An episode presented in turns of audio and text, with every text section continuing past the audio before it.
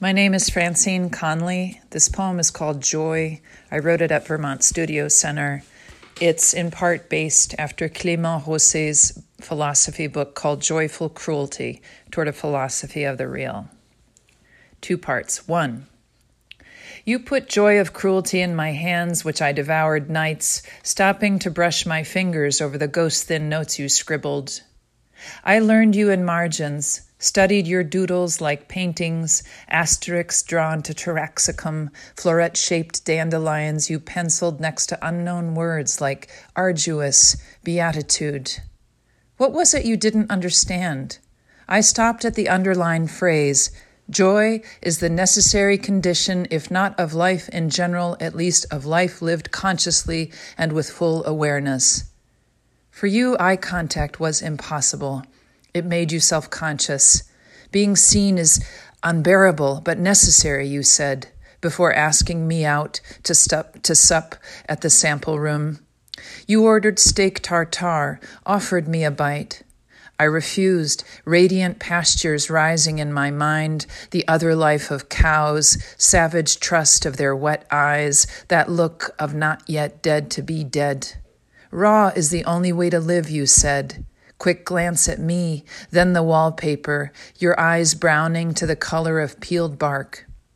I studied your face like a murmur, couldn't look away as you told stories of suburban agony, a distilled childhood, useless as a two-car garage, the affection your parents avoided showing each other, teaching you love as endurance, absence.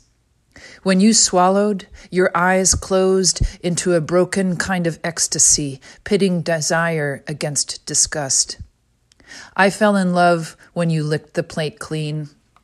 Later, we smoked at an overlook where below the Mississippi churned its quiet terror, swell and flow. A fall carnival on the opposite bank blinked neon. Rides rose, fell. Screams perforated air. Every surface moves, whether we notice it or not, I said. Tabletops, rivers, faces, words. Nothing is neutral. The Ferris wheel inched along.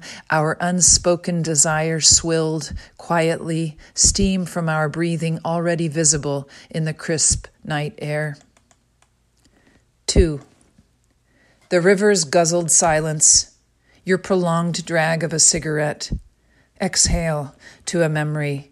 Ferris wheel fight with your ex about you not wanting kids. The wheel paced to eternity. Your claustrophobia. You wanting to live like a comet. Wild. More desire. Less shame.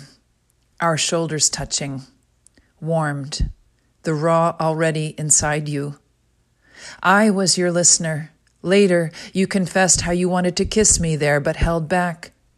I imagined our mouths in reverse. Came the night then we fled into a storefront to escape a movie set downpour. Our lips locked as rain-flooded streets, grit washed and grooved into gutters. People ran past to escape the drench. Unnoticed in our glistening, I said, resistance is a prophecy. Your reply? There's no relief in mundane. Our story was destined to be a non sequitur. You lived between desires. What did I want? Our attraction and resistance drove me deeper into doubt, far into the rot of woods where I pitched a pup tent the night a great horned owl swooped from her nest in ambush. The swift sounds of air pumped under her silent wings, my only warning before she clutched strands of my long hair and lifted me into Medusa. Arduous. We weren't meant for dull. Time slowed to the speeding ticket you pulled from your wallet. Got this on the way to see my new partner, you stressed, comparing the lightning storm you witnessed over cornfields to unrequited love. Every beam of my scaffolding collapsed, knees buckled.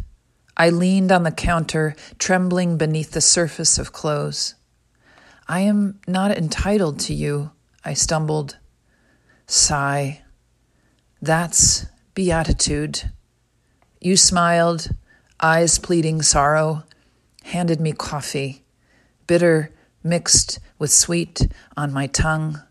Exhale, relief. Taste was my return to living.